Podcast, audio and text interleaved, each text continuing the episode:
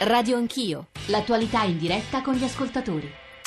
Sono le 9.32, seconda ora di Radio Anch'io dedicata al eh, migrazioni, immigrazioni, flussi, tanti eh, temi sul sul terreno di una questione che poi lo diceva Nicole Ramadori che è collegata con noi in diretta dal Festival Sabir di Siracusa con diversi ospiti che stanno portando soprattutto il punto di vista delle associazioni di volontariato, delle associazioni e delle organizzazioni che si occupano di migrazione e collegato con noi c'è anche Francesco Borgonovo, giornalista della Verità che aveva introdotto un punto di vista comune a diversi ascoltatori ma diverso rispetto alle voci che abbiamo ascoltato sinora. Solo 10 secondi per i nostri riferimenti 335 699 2949 per sms, whatsapp e whatsapp audio e torniamo a Siracusa da Nicola Ramadori. Nicole.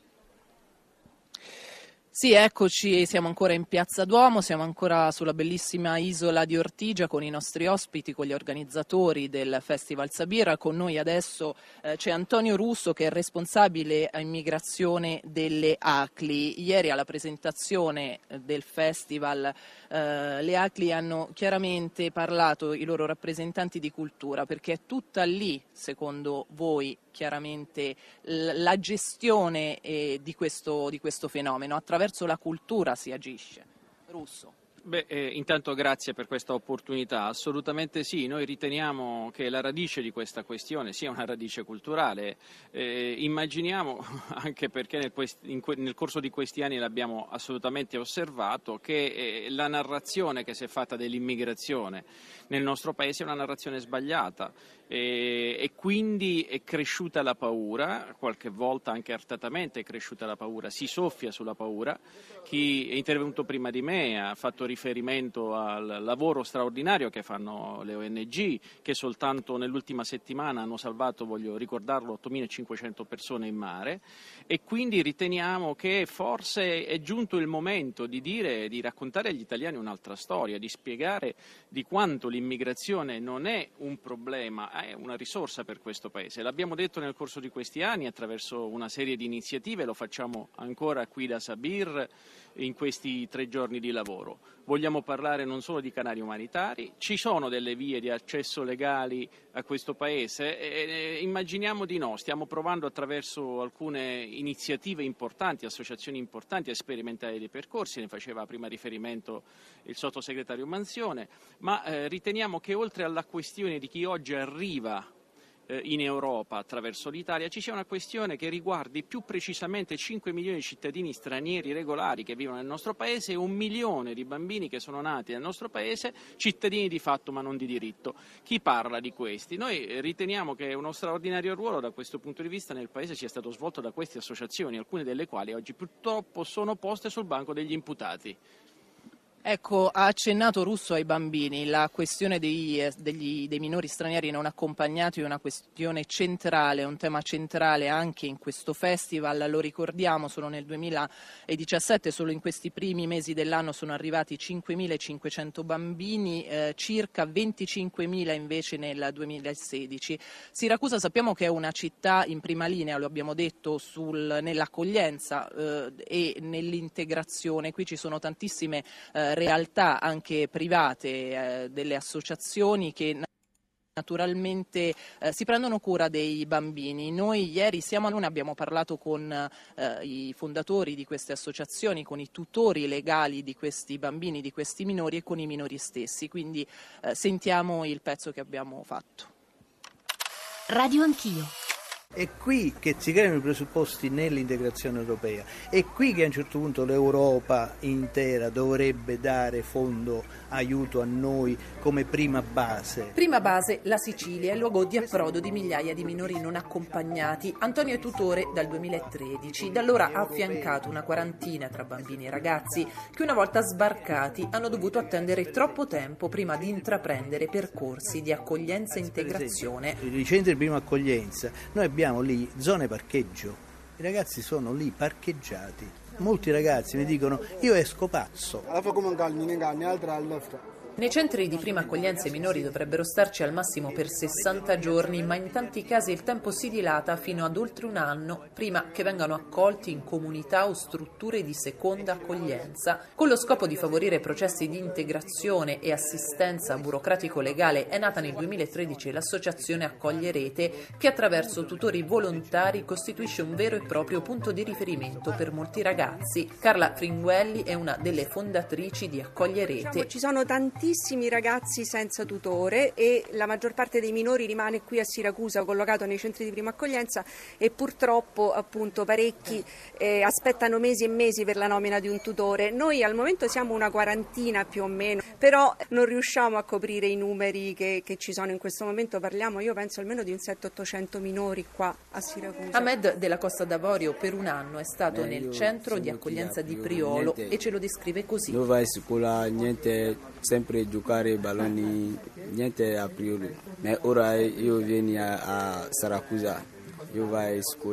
Da due settimane Ahmed è in comunità e a scuola sta imparando l'italiano, una lingua che ormai sente sua, invece Mohammed, 19 anni, dall'Egitto, è arrivato in Italia quasi tre anni fa. Dopo un lungo viaggio nel mare che è durato dieci giorni, sono arrivato ad Augusta, sono rimasto lì tre mesi, il centro di prima accoglienza, chiamiamolo così, in realtà non lo era. Ah, non c'era niente, non c'erano nemmeno letti, non c'erano posti da dormire. No. 300 persone c'erano solamente due bagni, eh, non c'è niente da raccontare. Eh, e poi niente, mi hanno trasferito in, uh, in un altro centro di prima accoglienza sempre. Sono rimasto lì quasi tre mesi e poi mi hanno trasferito qua a Siracusa in una comunità. Poi è stata nominata la mia tutrice, ho avuto i miei documenti, ho cominciato ad andare a scuola. Niente, ho avuto un po' di difficoltà all'inizio, ci ho messo un po' di tempo però eh, ora sono dei rei che sono sulla strada. E... e timidamente Mohamed ci dice di aver vinto una borsa di studio in un collegio a Trieste. Il suo sogno è di studiare medicina ad Oxford per poi, però, da medico rientrare in Italia. Sicuramente ritornerò qua. Eh, sì, certo, devo fare qualcosa per questo paese. Queste persone mi hanno accolto, mi hanno salvato dal mare, mi hanno hanno fatto tanto e dovrà arrivare un momento in cui dovrò rivagare quello che mi, mi hanno pagato loro. È così, non in Egitto si dice così, sai.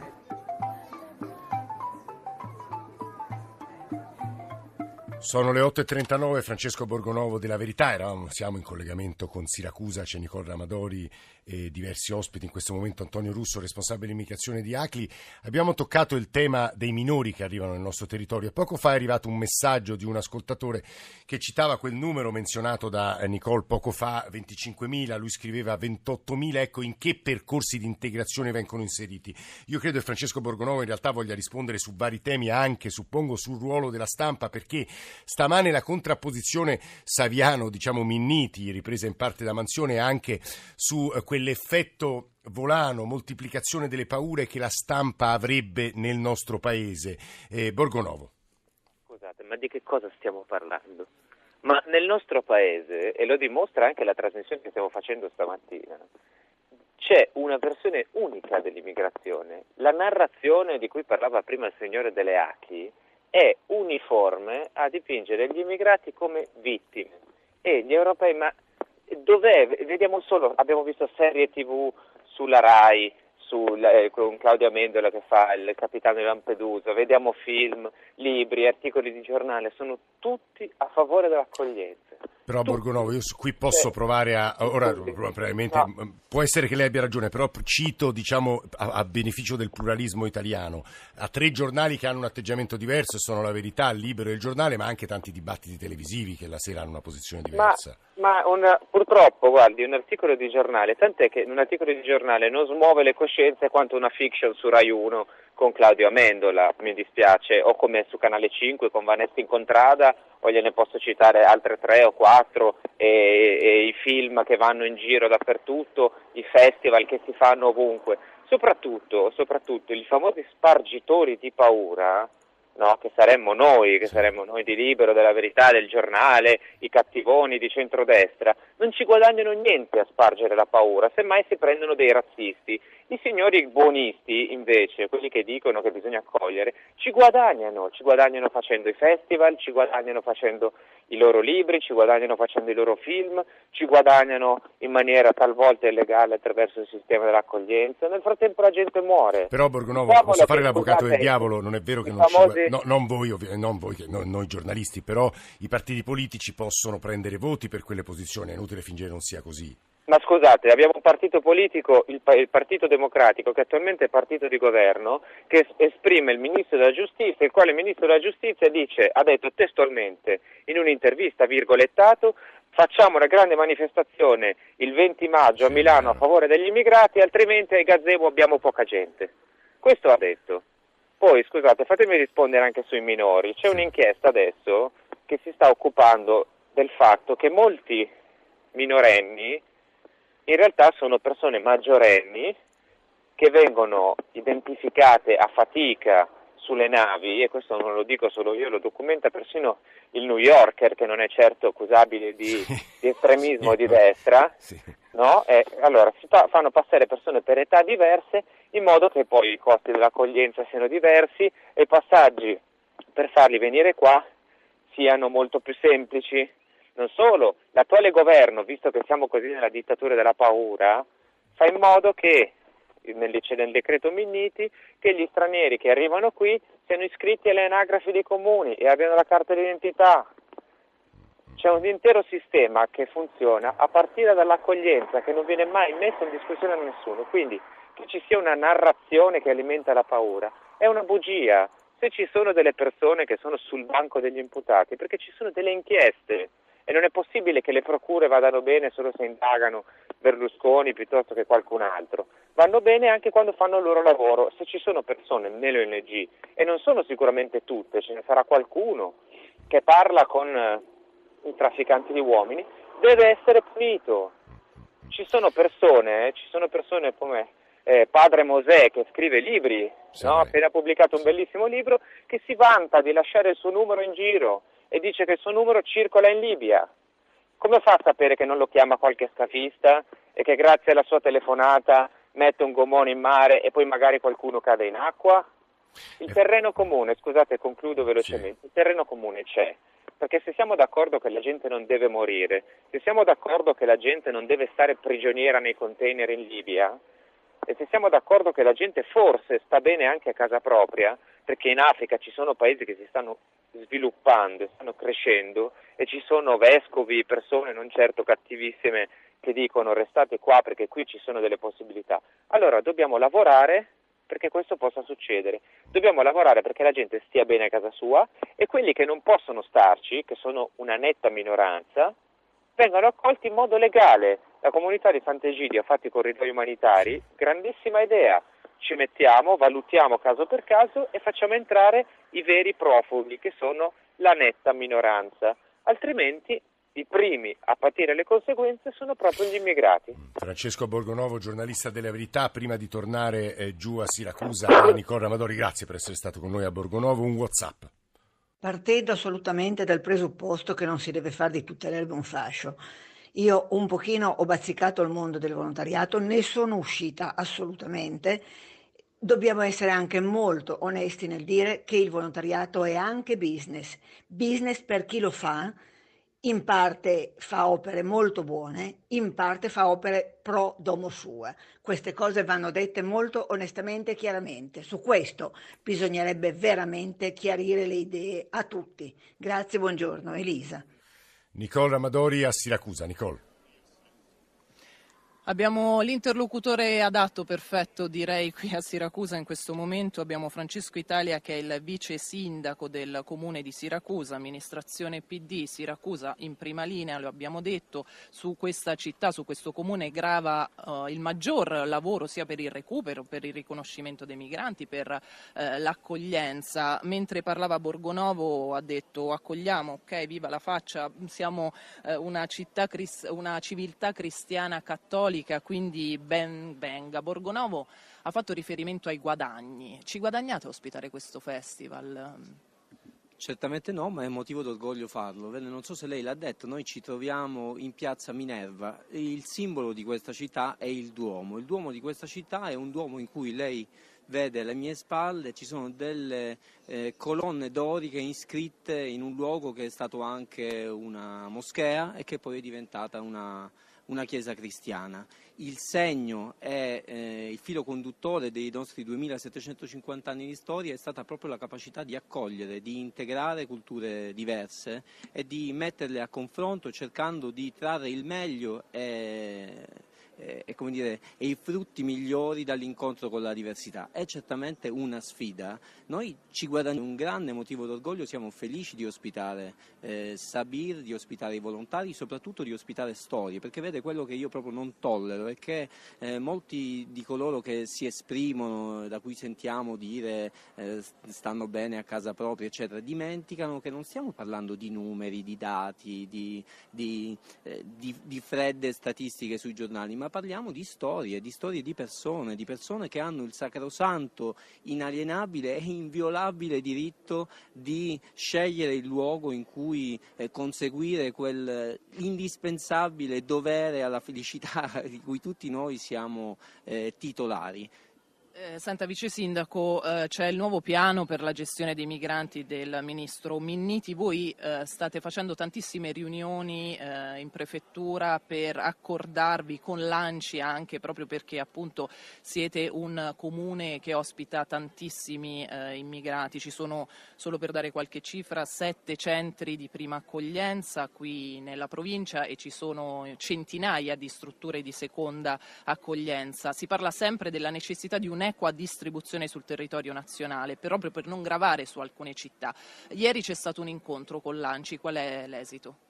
Io ritengo che l'esperienza maturata in questi anni, io ricordo che quando nel 2013 ci siamo insediati noi abbiamo di fatto subito un'emergenza a cui non eravamo assolutamente pronti e preparati e se siamo riusciti a far fronte a eh, questa emergenza diventando anche direi un'isola felice che poi si è proposta anche a modello per altre realtà, lo dobbiamo proprio alla, eh, al all'apporto consistente e considerevole che ci è giunto dai volontari delle associazioni non governative. La situazione, come dicevo, è una situazione abbastanza facile, tanto più che anche durante gli incontri ieri in prefettura con ANCI eh, si sta cercando di non di attivare il CAS, quindi quelle strutture che vengono in qualche modo imposte d'imperio da eh, parte della prefettura, ma di eh, mantenere e di eh, promuovere l'esperienza degli SPRAR che in provincia è assolutamente eh, positiva come ad esempio nelle realtà di eh, Francofonte e Solarino. Quindi diciamo che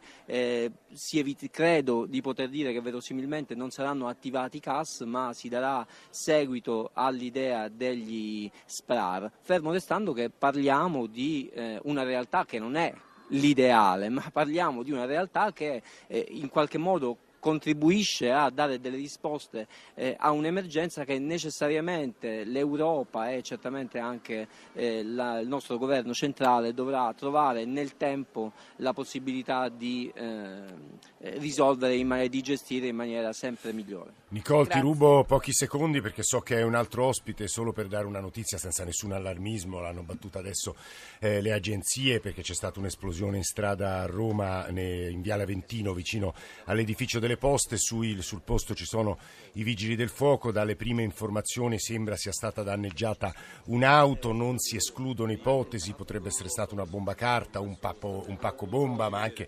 un'ipotesi ehm, eh, in realtà che non legata a, diciamo, a un eh, evento intenzionale o doloso, quindi ora aspettiamo notizie ulteriori che verranno peraltro fornite dai nostri colleghi nel GR 1 delle 10. Eh, Nicole da Siracusa.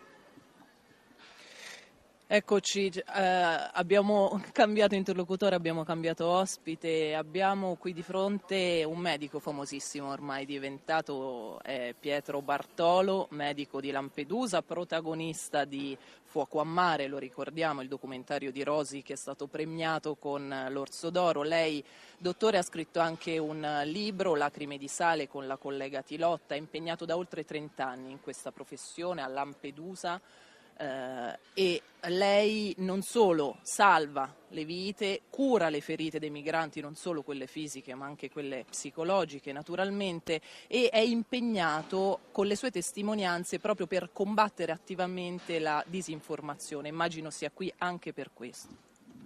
Sì, e buongiorno a tutti intanto e grazie per avermi dato ancora un'opportunità di parlare di questo fenomeno perché per me è un fenomeno, non è un problema, contrariamente a qualcuno che a tutti i costi lo vuole fare diventare un problema. Ha detto bene lei, da 30 anni che mi occupo del fenomeno dell'immigrazione e, e l'ho fatto eh, solo per queste persone perché è un mio dovere, perché è un dovere di ogni uomo occuparsi di chi ha bisogno. Non l'ho fatto mai per denaro. Ho sentito qualcuno prima eh, che ha parlato prima di me che ha detto che molti lo facciamo perché ne abbiamo un guadagno attraverso attraverso i film, attraverso i libri, attraverso i festival. Ebbene, vi posso garantire che io non ho nulla e non guadagno nulla da tutto ciò, né io né la dottoressa Tilotta che mi ha aiutato a scrivere questo libro, lo facciamo semplicemente per, fare, per dare la verità, lo facciamo andando nelle scuole, andando, approfittando dei mezzi che la cultura ci mette a disposizione, che è il cinema, che sono i libri, ma che sono anche le nostre testimonianze eh, per combattere invece tutte quelle bugie che vengono dette da parte di alcuni, alcuni politici, devo dire, ma anche da parte di alcuni giornalisti che raccontano solo delle bugie, facendo del terrorismo mediatico, che io ritengo sia un crimine che debba essere combattuto e che deve essere perseguito per legge, perché se si dice che c'è un'invasione epocale è una grande bugia perché io non posso immaginare che 180.000 persone che sono arrivate l'anno scorso sono un'invasione epocale, perché ci mettono anche questa parola epocale.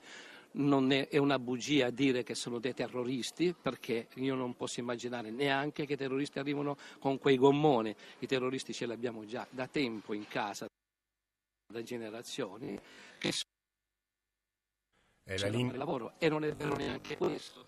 Eh, c'è una linea uh, fortemente disturbata da Siracusa, stava parlando Pietro Bartolo che abbiamo imparato a conoscere, il medico di Lampedusa che molti di voi avranno visto in Fuoco a Mare con eh, Nicola Ramadori. C'è Marco da Milano che è un ascoltatore voleva dirci un'ultima cosa perché siamo in chiusura. Marco, buongiorno. È caduto, è caduto anche Marco, allora io raccolgo e provo a mettere insieme eh, la ricchissima mole di messaggi che ci stanno arrivando e che come sempre eh, in realtà esprimono posizioni molto diverse. Devo dire da ultimo anche su quello che stava dicendo Bartolo, alcuni lo dando quello, le parole di Bartolo proprio perché eh, è sbagliato parlare di interessi da parte di alcuni volontari, da parte di alcune ONG, da parte di alcune associazioni, qualcun altro che aggiunge no, gli interessi economici ci sono, ovviamente, ovviamente insomma ora uso questo avverbio, la realtà, la realtà sta nel mezzo, nel senso che ci saranno anche interessi, ma il grosso anche delle voci e delle testimonianze che abbiamo ascoltato dimostrano invece